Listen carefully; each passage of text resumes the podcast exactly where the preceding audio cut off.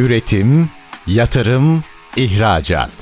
Üreten Türkiye'nin radyosu Endüstri Radyo sizin bulunduğunuz her yerde. Endüstri Radyo'yu arabada, bilgisayarda ve cep telefonunuzdan her yerde dinleyebilirsiniz. Endüstri Radyo.com Bikem Öğünç Demir'in hazırlayıp sunduğu Omron'la Teknoloji Çözümleri programı başlıyor. Omron ile teknoloji çözümlerinden herkese merhaba. Ben Bikem Öğünç Demir. Bugün Omron Türkiye Ürün Pazarlama Müdürü Sedat Çalımsız ve e, NG Makro Genel Müdürü İbrahim Yılmaz ile lojistik ve depo otomasyonu teknolojileri üzerine konuşacağız. İlk konuğumuz Omron Türkiye Ürün Pazarlama Müdürü Sedat Çalımsız. Hoş geldiniz Sedat Bey. Merhabalar, hoş bulduk. Sedat Bey, sohbetimize geçmeden önce ben kısaca bir ilgi vermek istiyorum. Omron Endüstri'de üretimi ve verimliliği artırmak için fabrika otomasyonu adına geniş bir hizmet yelpazesi sunan bir teknoloji kuruluşu. Lojistik ve depo otomasyonu açısından da müşterilerine önemli hizmetler sunuyor. Şimdi ben bu bilgiyi verdim ama öncelikle sizi tanıyarak başlayalım. Dinleyicilerimiz için bize biraz kendinizden bahsedin, sonra da konumuza dönelim. Tamamdır, çok teşekkür ederim. Ben Sedat Çalımsız, yaklaşık 12 yıldır endüstriyel otomasyon sektöründe çalışmaktayım. Şu anda da Omron firmasında pazarlama departmanında ürün pazarlama müdürü olarak çalışıyorum. Sorumlu olduğum ürün grupları temel olarak e, sensörler, kameralar, barkod okuyucular, e, kalite kontrol sistemlerini içeren Vision dediğimiz grup ve makine emniyeti sistemleri. Peki Omro'nun lojistik ve depo otomasyonu bakımından sağladığı hizmetlerle başlayalım biraz. Bu hizmetleri bize biraz anlatın siz. Tabii ki memnuniyetle. Öncelikle şu bilgiyi vermek istiyorum. Omron e, yıllardır lojistik otomasyonu tarafında çözüm ve hizmet ve ürün sağlayan bir firma. Bununla birlikte 2030 vizyonu ışığında lojistik endüstrisini stratejik endüstrileri içerisine dahil etti.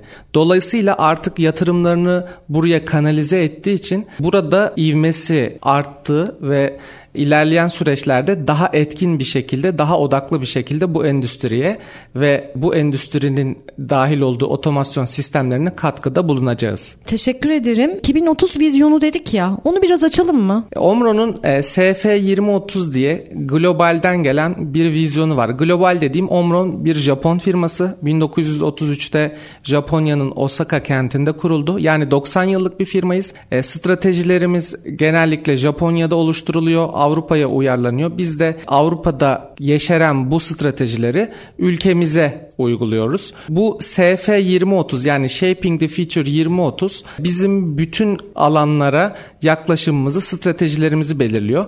Genellikle işte e, kısa vadeli, orta vadeli ve uzun vadeli stratejiler belirliyoruz. SF 2030 bizim şu andaki en uzun vadeli stratejimiz diyebiliriz. 2030 yılında nerede yer almak istiyoruz ona göre planlamalar yapılıyor. Bütün endüstriler için ayrı planlamalar, stratejiler geliştiriliyor. Lojistik endüstrisi de artık stratejik endüstrilerden birisi olduğu için buraya biraz daha odaklanılıyor artık diyebilirim ve yatırımlar da buralara kanalize ediliyor. E, SF 2030 dediniz Shaping the Future yani evet. geleceği şekillendirmek.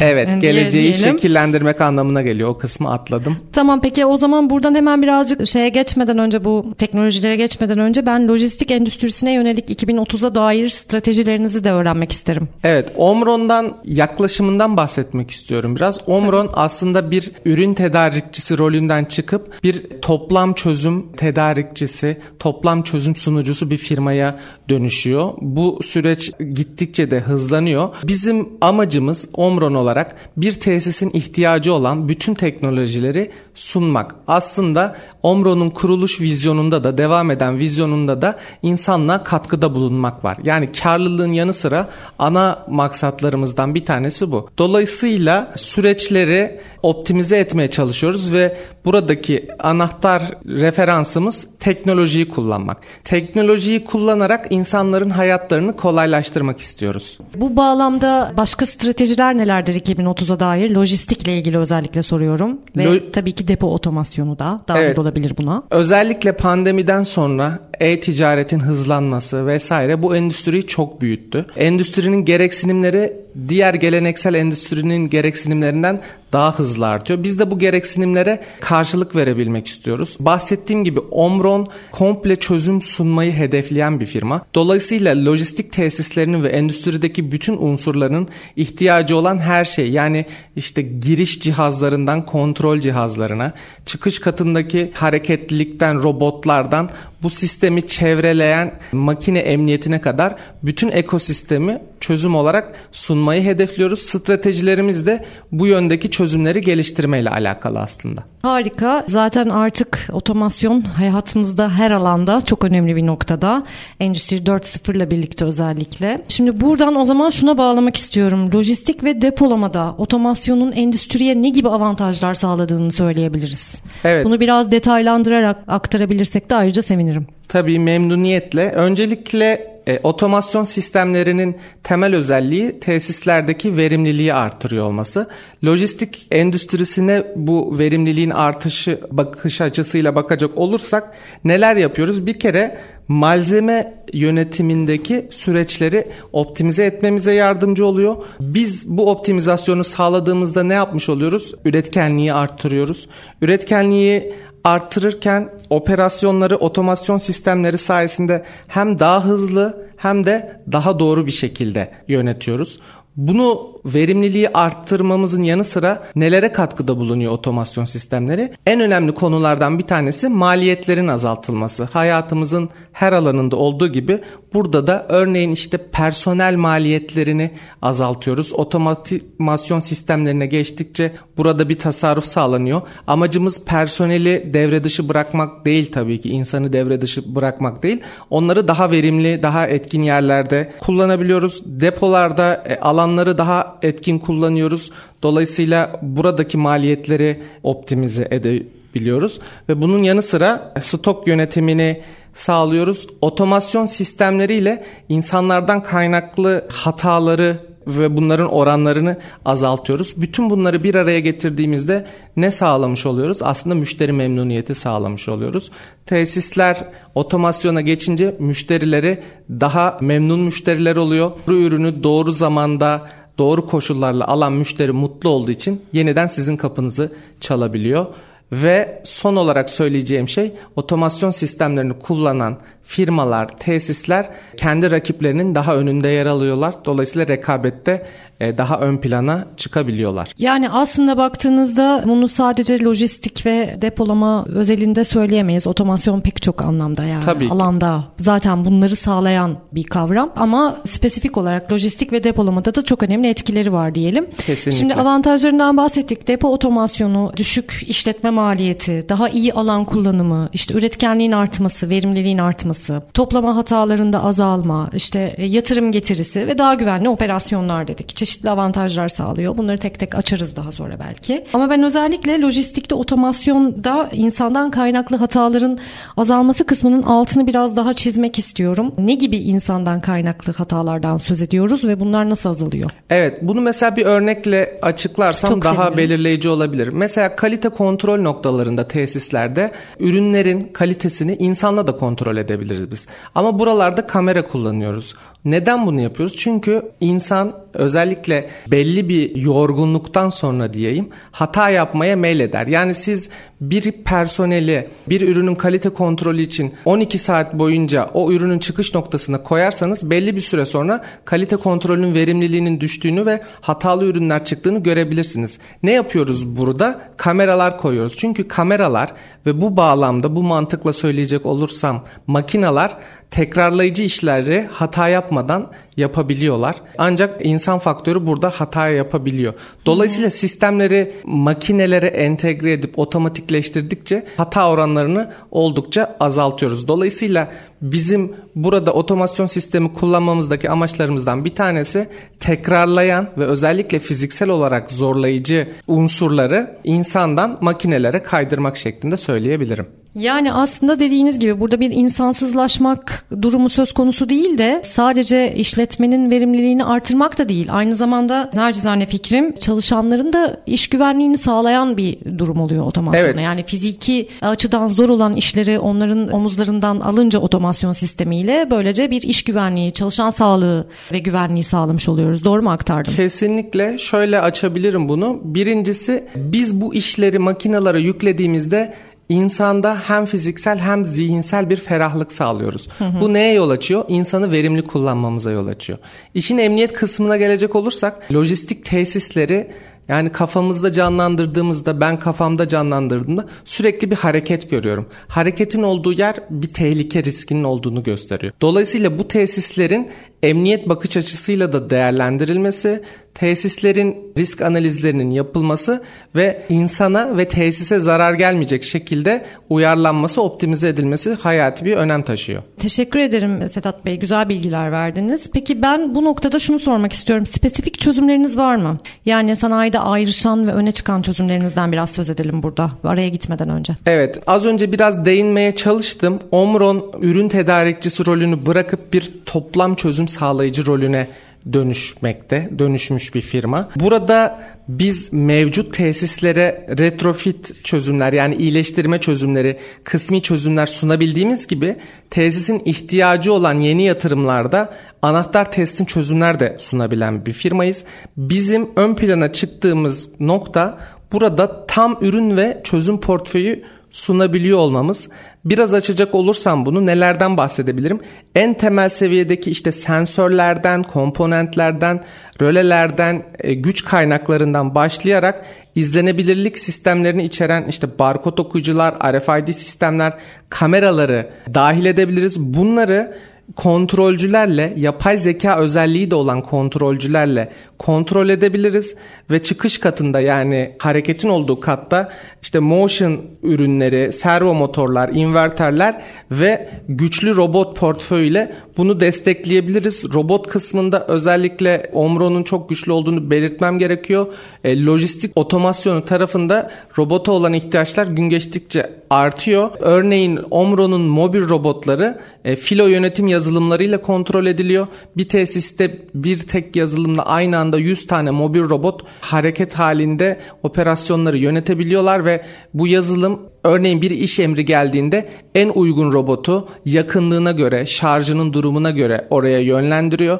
Dolayısıyla en verimli şekilde tesis kullanılıyor. Mobil robotlar kullanılınca sahayı parselleyen işte sorterlarda, konveyörlerde kullanılan alanı kaplayan şeylerden ciddi tasarruflar sağlayabiliyoruz. Değişen iş emirlerine esneklik sağlayabiliyoruz. Bunun yanı sıra işte kolaboratif robotlarımızla pick and place dediğimiz işlemleri yapabiliyoruz. Paletleme işlemlerini yapabiliyoruz. Buna ilave olarak da dediğim gibi tesiste kullanılması gereken emniyet ürünlerini sağlayabildiğimiz gibi emniyet danışmanlığı e, hizmetimizle ki ben bu konuda Türkiye'de en önde gelen firma olduğumuzu düşünüyorum. Tesisin risk analizini yapıp riskleri tespit edip gerekli raporları çıkarıp e, müşterimize e, önerilerimizi sunuyoruz. Eğer müşteri bu öneriler ışığında iyileştirmeleri bizim yapmamızı isterse onu da anahtar teslim olarak yapabiliyoruz ve finalde bu anahtar teslim hizmet gerçekleştirildikten sonraki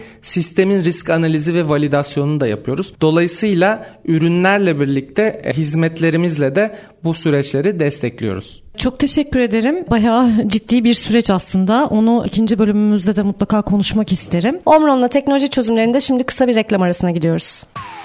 Üretim, yatırım, ihracat. Üreten Türkiye'nin radyosu Endüstri Radyo sizin bulunduğunuz her yerde. Endüstri Radyo'yu arabada, bilgisayarda ve cep telefonunuzdan her yerde dinleyebilirsiniz. Endüstri Radyo.com Omron'la teknoloji çözümleri devam ediyor. Omron Türkiye Ürün Pazarlama Müdürü Sedat Çalımsız konuğumuz. Programımızın ilk bölümünde lojistik ve depo otomasyonundan aslında bahsettik. Daha doğrusu Omron'un bu anlamda sağladığı hizmetleri konuşuyorduk. En sonunda anahtar teslim projelerin sürecinden bahsettik Sedat Bey. İsterseniz bir hatırlatma yapalım dinleyicilerimiz için. Ufak bir hatırlatma yapalım. Yani e, lojistik ve depo otomasyonunda sunduğunuz anahtar teslimi belki böyle kısaca tekrar programı yeni açan dinleyicilerimiz için anlatabiliriz. Sonra da belki de bu teknolojiler noktalarda şu an geldiğimiz noktaya doğru değinebiliriz. Tamam. Bir önceki kısımda bahsettiğim gibi Omron artık bir toplam çözüm firmasına dönüşmüş durumda. Hı hı. Dolayısıyla tesislerin ihtiyacını tespit ederek işe başlıyoruz. Bu sunduğumuz çözümler kısmi retrofit iyileştirme çözümleri olabileceği gibi yani mevcut tesisi gidip analiz edip daha iyi hale nasıl getirebiliriz diyebileceğimiz gibi yeni baştan sıfırdan bir proje tesis kurulacağı zaman burada da tesisin otomasyon sistemiyle gerçeklenmesi kısmında destek olabiliriz. Burada partner olduğumuz OEM sistem integratörü firmalar var. Bunlarla birlikte hareket ediyoruz ve e, müşterinin ihtiyacı neyse ona yanıt vermeye çalışıyoruz. Sedat Bey bu anahtar teslim işte projelerde ve tabii sonrasında proje tamamlandıktan sonra da işleyen bir süreç oluyor. Tahmini ne kadar bir zaman alıyor? bu sistemleri kurmanız, devam ettirmeniz, sürdürülebilir kılmak? Tabii yani şimdi burada bu soruya cevap verebilmek için projenin büyüklüğünü bilmemiz gerekiyor. Çok büyük devasa tesisler de kuruluyor biliyorsunuz lojistik otomasyonunda. Minimal tesisler de kurulabiliyor. Minimal tesisleri hani ay, bir ay, birkaç ay gibi. Büyük tesisleri ise hani yıla yayılabilir, yıllara yayılabilir. Tamamen yatırımın büyüklüğüyle, operasyonun büyüklüğüyle alakalı. O yüzden hani nümerik spesifik bir şey söylemem çok doğru olmaz ama olabilecek en hızlı sürede teslim etmeye çalıştığımızı söyleyebilirim. Peki şimdi gelelim trendlere.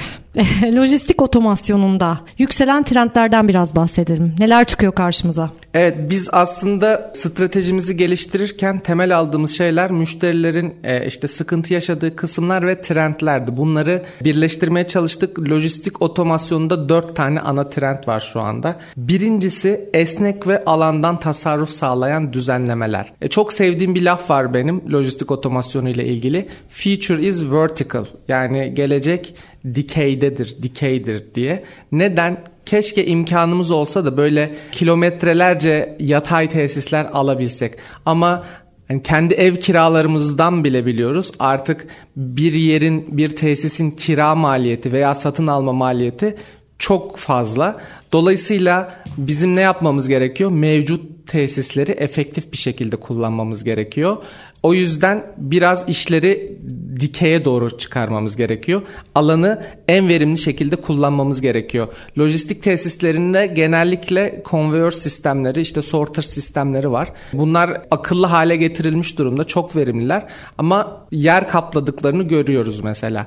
Burada mobil robotları kullanarak burada ciddi bir alandan tasarruf sağlama şansımız var. Bunun yanı sıra bu trendde e, kolaboratif yani insanla birlikte çalışabilen işbirlikçi robotları da işin içine dahil ederek bu trendi destekleyebiliyoruz. İkinci trend veri toplama ve analizi. Her yerden data geliyor. Bu dataları akıllı hale getirmek, verimli işlemek gerekiyor.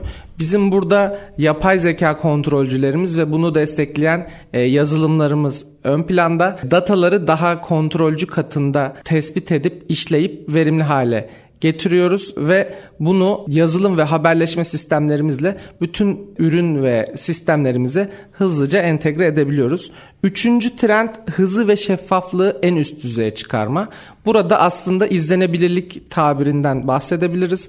Omro'nun çok gelişmiş bir izlenebilirlik e, altyapısı ve ekosistemi var temel seviyede cihaz seviyesinden verileri alıp bunları kontrolcü seviyesine gönderip sonra da kontrolcü seviyesinden işte ERP sistemlerine, bulut sistemlerine kadar verileri aktarabiliyoruz. Ön plana çıkan ürün grupları işte barkod okuyucular, sensörler, kameralar, RFID sistemler diyebiliriz. Bunları Omro'nun genel ekosistemine entegre edip izlenebilirlik çözümleri sunabiliyoruz. Sonuncu trend depoda emniyetin sağlanması. Aslında bunu en sonda söylüyorum ama belki en başta söylemem daha doğru olurdu. Maalesef biraz göz ardı edilen bir konu. Başlarda da söyledim lojistik tesisleri hareketin çok olduğu tesisler. Dolayısıyla hareketin olduğu yerlerde emniyet riskleri her zaman var. Bizim en korktuğumuz şey insanların yaralanması veya daha ciddi sonuçlarla karşılaşması veya dolaylı olarak tesislerimizin de zarar görmesi. Bunun önüne geçmek için ciddi bir makine emniyeti bakış açısıyla bakmak gerekiyor. Omron dediğim gibi aynı zamanda bir makine emniyeti çözüm partneri hem eksiksiz ürün portföyüyle hem de emniyet danışmanlık ekibi ve onların hizmetleriyle. Çok güzel anlattınız. Peki buradan hemen şuna bağlamak isterim. Geleceğe dair ne gibi gelişmeler bekliyoruz teknolojisiyle ilgili bu konunun? Gittikçe zaten otomasyonun lojistik tesislerinde artarak yer aldığını, hızlandığını görebiliyoruz. Biraz Omron bakış açısıyla söyleyeyim. Artık işin içine beklentiler giriyor. Lojistikte ne beklentiler var? Doğru ürünü doğru zamanda doğru kişiye doğru fiyatla, doğru koşullarla göndermek gerekiyor. Bunları sağlayamadığımız zaman kaos ortaya çıkıyor. Kendimizden de pay biçebiliriz biz sipariş verdiğimiz bir ürünün başka birisine gittiğini veya bize gelmesi gereken fiyattan 3 kat pahalı fiyatla geldiğini falan hayal edelim. Bu durumda ne yapıyoruz? Canımız sıkılıyor. Bu sorunu bize getirenlerin canını sıkıyoruz belki. Dolayısıyla bu sistemleri iyileştirmek için teknolojiyi işin içine iyice dahil etmemiz gerekiyor. Teknoloji de çok hızlı gelişiyor. Artık robot sistemleri, akıllı yazılım sistemleri, akıllı haberleşme sistemleri ve işte iletişim bunların hepsinin teknolojiyle paralel hale getirilmesi gerekiyor. Artık görmüşsünüzdür siz de belki drone sevkiyatlar vesaireler başladı. Teknoloji nereye gidiyorsa biz de otomasyonu oraya ayak uydurtmaya çalışıyoruz aslında. Omro'nun buraya yaklaşımı iAutomation diye bir konsepti var. Bu teknolojiyi bu konseptle takip ediyoruz. iAutomation 3 tane i harfinden oluşuyor. Integrated, Intelligent ve Interactive. Integrated bütün ürün gruplarının birbirine kolayca entegre olabilmesini temsil ediyor. Intelligent sahadan gelen verileri kıymetli akıllı verilere dönüştürmeyi sağlıyor.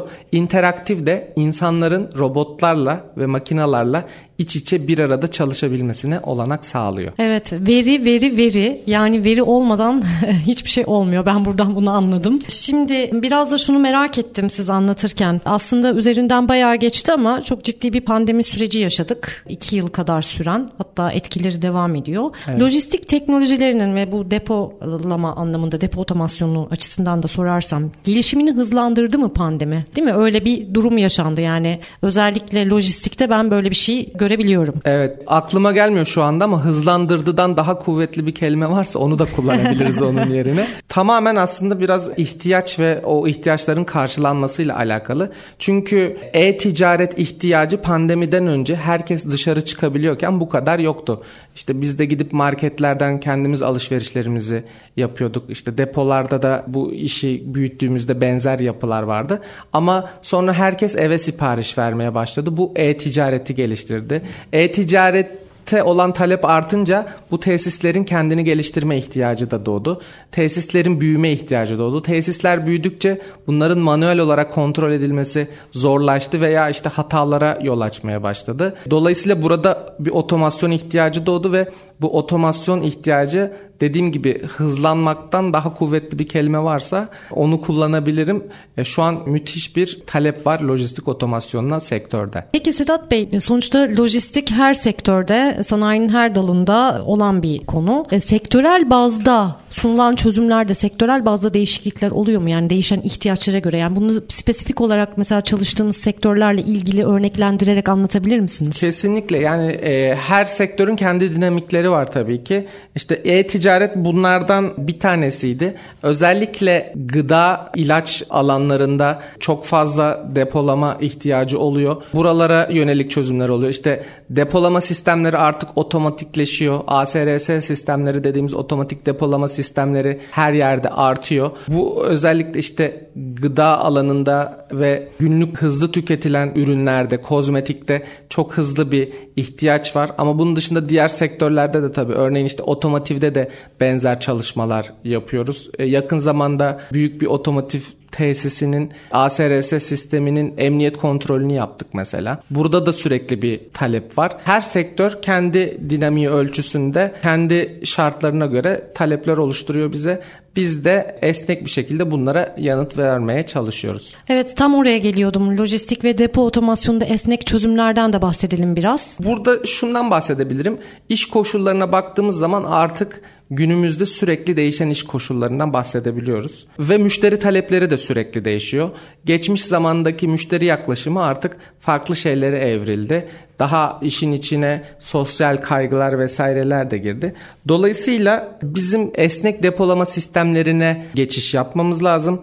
değişen ürün hacimlerine, boyutlarına karşılık verebilmesi lazım. Depo alanının bazen yeniden düzenlenmesi gerekiyor. İşte raf ve bölmelerin hızlıca yeniden yapılandırılabilir şekilde esnek olması lazım. Depo içi taşıma sistemleri çok önemli. O yüzden sürekli mobil robotlardan bahsediyorum. Çünkü mobil robotlar sabit sistemler olmadıkları için sürekli değişen iş emirlerine anında cevap verebiliyorlar ve filolar değişen koşullara hızlıca adapte olabiliyorlar. O yüzden e, yatırımları akıllı hale getirip bu şekilde yönlendirmek, bu şekilde kullanmak çok sağlıklı olacaktır. Bunları uzaktan kontrol edebiliyorsunuz değil Tabii mi? ki. Biraz ona da değinelim. Burada artık iki taraflı haberleşmeler var.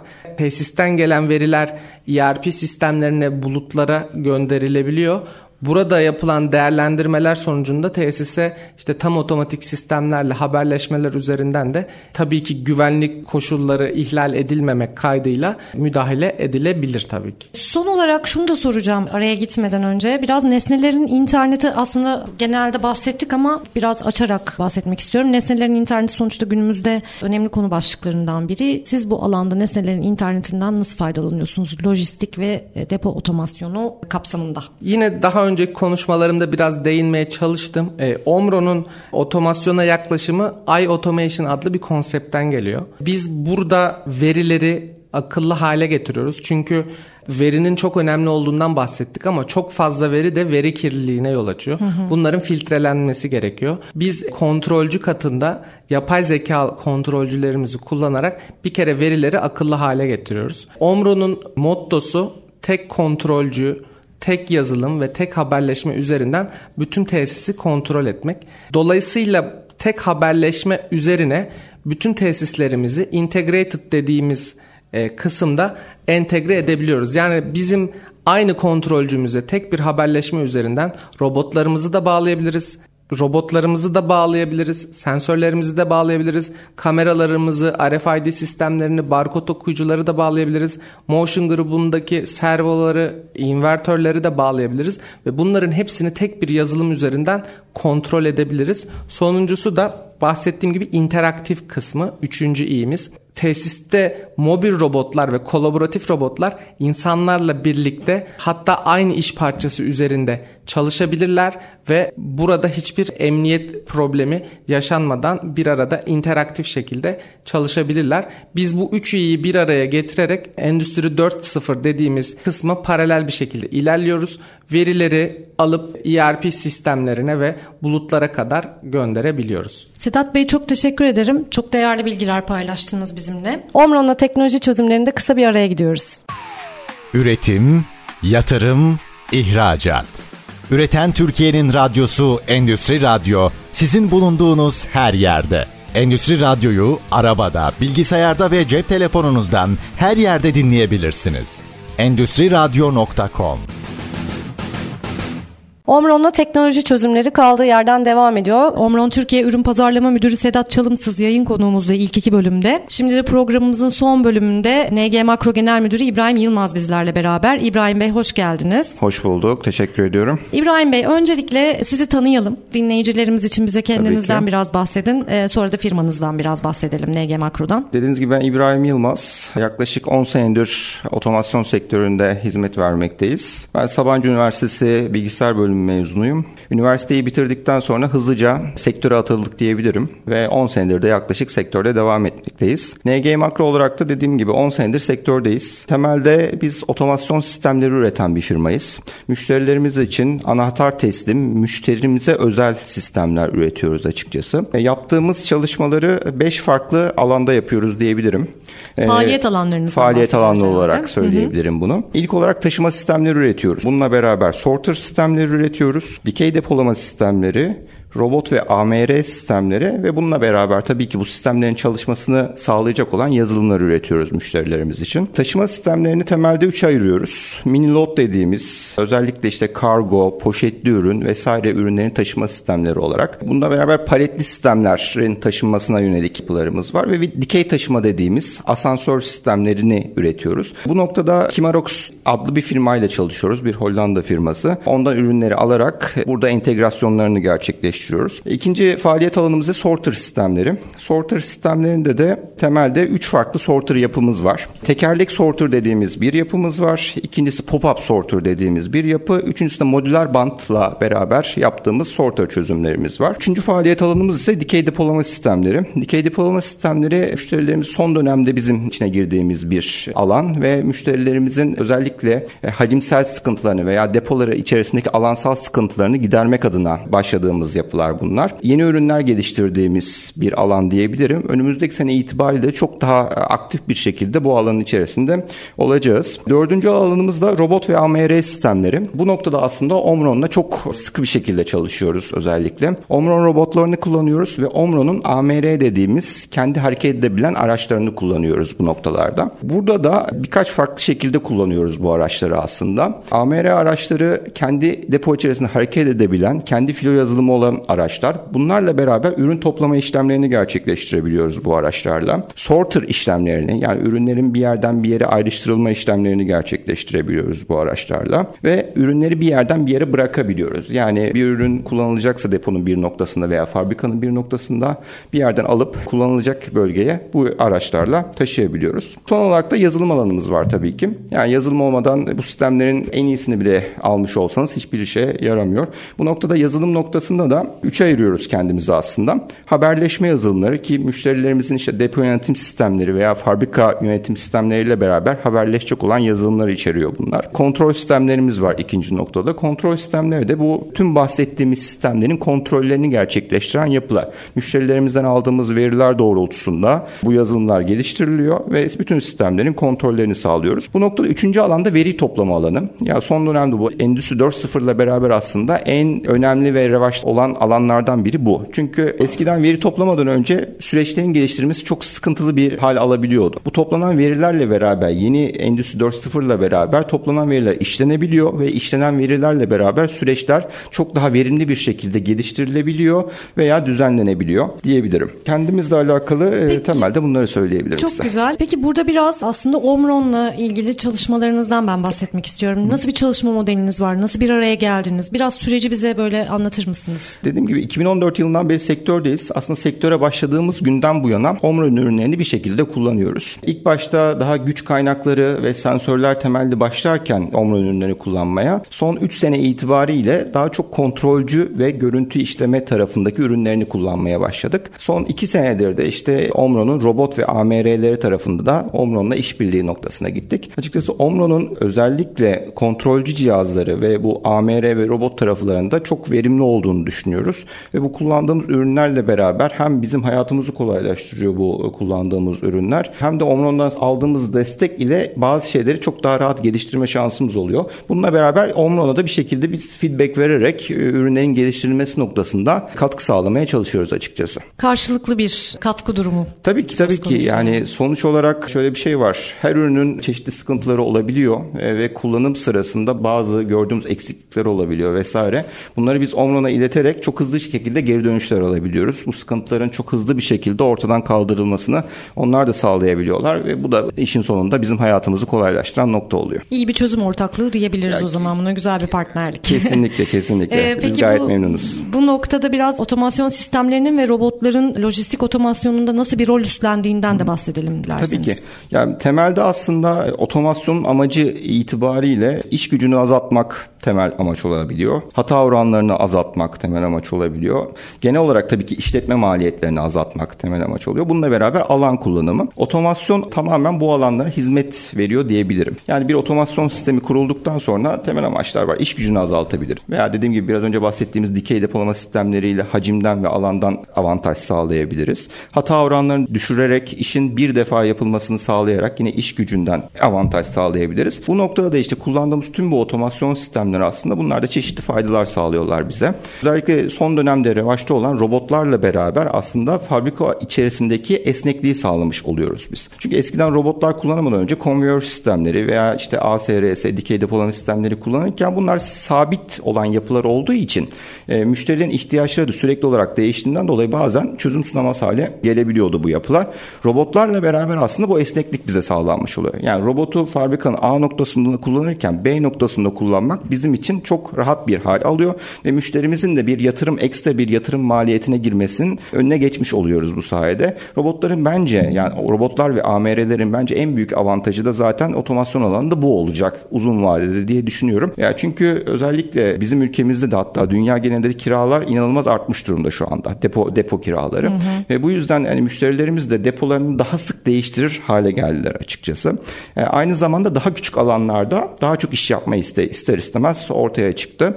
E, bu noktalarda da eski yapılarla beraber bu değişimleri gerçekleştirmek çok zordu. Ama robotlarla beraber depoları çok daha küçük hale, kompak hale getirebiliyoruz ve eğer ki bir depo değişikliğinde veya alan değişikliğinde robotları çok kolay bir şekilde bu sistemlere entegre edebiliyoruz. Bu da bize uzun vadede de e, kısa vadede çok ciddi avantajlar sağlayabiliyor açıkçası. Teşekkür ederim İbrahim Bey. Ben şimdi burada hemen bir konuda bahsetmek istiyorum. NG Makro olarak Post and Parcel fuarına nasıl hazırlanıyorsunuz? Biraz bunu konuşalım. Fuar katılımcıları ne gibi senaryolarla karşılaşacaklar ve Omro'nun katkısı burada ne olacak? Tabii ki. Biz geçen sene de katılmıştık bu fuara. Bu sene biraz daha büyük çaplı katılıyoruz Omron'la beraber. Aslında Omron desteğiyle beraber katılıyoruz diyebilirim. Biz bu fuarda yeni geliştirdiğimiz bir sorter sistemini tanıtacağız. Patentini aldığımız bir sorter sistemi bu. Ve yaklaşık saatte 10 bin kapasiteye kadar çıkabilen 2 metre bölü saniye hıza çıkabilen ve 100 kilogram ürünü bile ayrıştırabilen bir yapı. Dünyada eşi olmayan bir ürünü bu fuarda ilk defa tanıtacağımızı söyleyebilirim size. Omron'la beraber de bu fuarda robotlar ve AMR'leri tanıtacağız aslında. Omron desteğiyle beraber orada kullanacağımız kameralı bir robotumuz var. Bu robotla beraber ürünlerin konveyör veya sorter üzerinden alınıp AMR üstüne bırakılarak bir akış sağlayacağız. AMR'ler de üzerine bırakan ürünleri tekrar konveyör sistemini besleyecek şekilde bir yapı oluşturduk açıkçası. Bu noktada müşterilerimize yine dediğim gibi yeni sorter sistemimizi, yeni robot platformumuzu ve yeni AMR platformumuzu tanıtacağımızı söyleyebilirim bu fuarda. E, nasıl bir dönüş bekliyorsunuz? Nasıl tepkiler bekliyorsunuz müşterilerden bu sistemle ilgili olarak? Ya açıkçası sorter sistemi dediğim gibi muadil olmayan bir ürün. Kendi patentli ürünümüz ve biraz zaten özellikle kargo ve depoculuk sektörüne yönelik geliştirdiğimiz, oradaki benzer ürünlerin eksikliklerini görerek geliştirdiğimiz bir ürün. O açıdan çok güzel geri dönüşler bekliyoruz açıkçası bununla alakalı. Hatta mümkünse orada kaç müşterimizle belli bir seviyeye getireceğimizi düşünüyoruz ilişkilerimizi. Bununla beraber AMR noktasında da çok ciddi talep göreceğimizi düşünüyoruz. Çünkü AMR'ler dediğim gibi Türkiye'de aslında yeni bir sektör ve Omron'la beraber yaptığımız ortaklıkla beraber AMR'leri çok efektif olarak kullanarak e, müşterilerimize sunabileceğimizi düşünüyoruz. Bu nokta noktada da AMR ile alakalı da güzel geri dönüşler alacağımıza inanıyoruz. Teşekkür ederim İbrahim Bey. Programımız devam ediyor. Son olarak sizce lojistik otomasyonundaki trendler neler ve gelecekte bizi nasıl teknolojiler bekliyor? Değerlendirmelerinizi alabilir miyim? E, tabii ki. Türkiye olarak tabii otomasyon alanında ve lojistik alanında Avrupa'ya ve veya Amerika'ya göre veya Japonya'ya göre biraz gerideyiz. Emekleme aşamasında olduğumuzu söyleyebilirim. İşte Endüstri 4.0 ile beraber özellikle biraz önce bahsettiğim veri toplama olayı çok e, revaçta olan bir nokta ki çünkü e, şu anda veri her şey. Yani aslında sadece otomasyonda veya lojistikte değil tüm alanlarda elinizde bir veri varsa bu veriyi işleyerek süreçlerinizi geliştirebiliyorsunuz. Veri toplama bu şekilde çok hızlı bir şekilde devam edeceğini söyleyebilirim. İkinci olarak da biraz önce esneklikten bahsettim aslında. Depolar içerisinde esneklik e, önümüzdeki yıllarda bizim çok büyük ihtiyacımız olacak. E, artan kiralarla vesairelerle beraber otomasyon sistemlerinin esnek bir yapıda olması gerekecek. O noktada da işte bu AMR'ler ve robotlar da otomasyon ve lojistik alanında bizim çokça sıkça karşımıza çıkacak ürünler haline geleceğini düşünüyoruz. Bununla beraber son olarak da dikey depolama sistemleri. Çünkü dediğim gibi burada da yine ihtiyaçlar doğrultusunda hacmi ve alanı kazanma noktasında e, dikey depolama sistemlerinin de uzun vadede çok kullanılacak yapılar olduğunu söyleyebilirim. Bu teknolojilerin tabii lojistik ve depo otomasyonundaki teknolojilerin gelişmesiyle beraber sanayinin kolları da dalları da farklı anlamda gelişecektir herhalde değil mi? Öngörünüz var mı bu konuda? Ya tabii ki yani şöyle ihtiyaçlar değişiyor. Lojistik tarafında da ihtiyaçlar değişiyor ve artık daha mühendislik yapan firmalar biraz hı hı. daha öne çıkmaya başlıyor. Yani çünkü artık maliyetlerin de artmasıyla beraber aslında her ürünü en optimal şekilde kullanacak yapılar oluşturulması gerekiyor. Bu da ciddi bir mühendislik gerektiriyor aslında. Bu da çeşitli aslında iş kollarının önünü açmaya başlıyor. Biraz daha yazılım tarafı işlerin önem kazanmaya başlıyor açıkçası. Bununla beraber daha kompak sistemlere ihtiyaç duyulmaya başlıyor. Bununla beraber görüntü işleme sistemleri çok revaçta olmaya başlayacak. Çünkü artık dediğim gibi veri toplama ve bir şeyin doğruluğunu tespit etme çok önemli. Çünkü iş gücü maliyetleri de artık ülkemizde dünyada zaten yüksekti. Ülkemizde de giderek artmaya başladı. Depoculuk maliyetleri çok yüksek. Bu noktada her şeyi daha minimize etmeye çalışacağız. Enerji ee, maliyetlerini de unutmayalım. Tabii yani eskiden pek çok fabrika enerji maliyetlerini hiç göz ardı ederken şu anda ciddi anlamda enerji maliyetleri bir gider kalemi haline geldi. Ya bunlar hepsini düşünerek aslında yani şöyle de söyleyebilirim enerjiden bahsettik. Artık bazı e, eskiden mesela bir motor takardınız bir depoda ve gün boyu çalışırdı. Artık bu istenmiyor. Yani artık şu isteniyor onun üzerinde bir ürün varsa biz bu ürünü görelim, tespit edelim ve motoru o şekilde çalıştıralım isteniyor. Bu gerçekten artık önemli bir nokta haline geldi. Ya tabii uzun vadede de yani şu an Avrupa'da ve Amerika'da kurulan karanlık fabrikalar var. Yani ışığın bile olmadığı, hı hı. E, oradan bile enerji tasarrufun olduğu fabrikalara doğru yavaş yavaş gideceğimizi düşünüyorum ben de Türkiye'de de. Çok teşekkür ederim. Son olarak diye başlamıştım az önceki sorumu ama şimdi gerçekten son Tabii. olarak son sözlerinizi alayım. Neler söylemek istersiniz? 2023'e dair de olabilir tabii. Ya açıkçası 2023 ve yani bundan bir 10 seneye kadar itibariyle otomasyon ülkemizde ciddi anlamda gelişmeye başladı. Bu pandemiyle beraber de çok ciddi bir otomasyon yatırımları yapıldı ülkemizde. Çünkü e-ticaret çok ciddi anlamda gelişti ve vatandaşların aslında bir satın alma şekilleri değişti aslında. Her şey internetten alınır hale geldi. Bu da ister istemez otomasyon alanında çok ciddi bir ihtiyaç oluşturdu. Bu ihtiyaçlar doğrultusunda firmalar çok geniş yatırımlar yaptılar ve yapmaya devam edecekler. Dediğim gibi biz Türkiye olarak aslında emekleme aşamasındayız otomasyon sektöründe ve bu emekleme yavaş yavaş yürümeye doğru ve ileride de koşmaya doğru devam edecek. E, o açıdan e, otomasyon sektörü çok büyüyerek devam edeceğini düşünüyorum açıkçası. Çok teşekkürler. Ee, Omron'la teknoloji çözümlerinin bugün sonuna geldik. Bir sonraki programda yeni konu ve konuklarımızla görüşmek üzere. Hoşçakalın.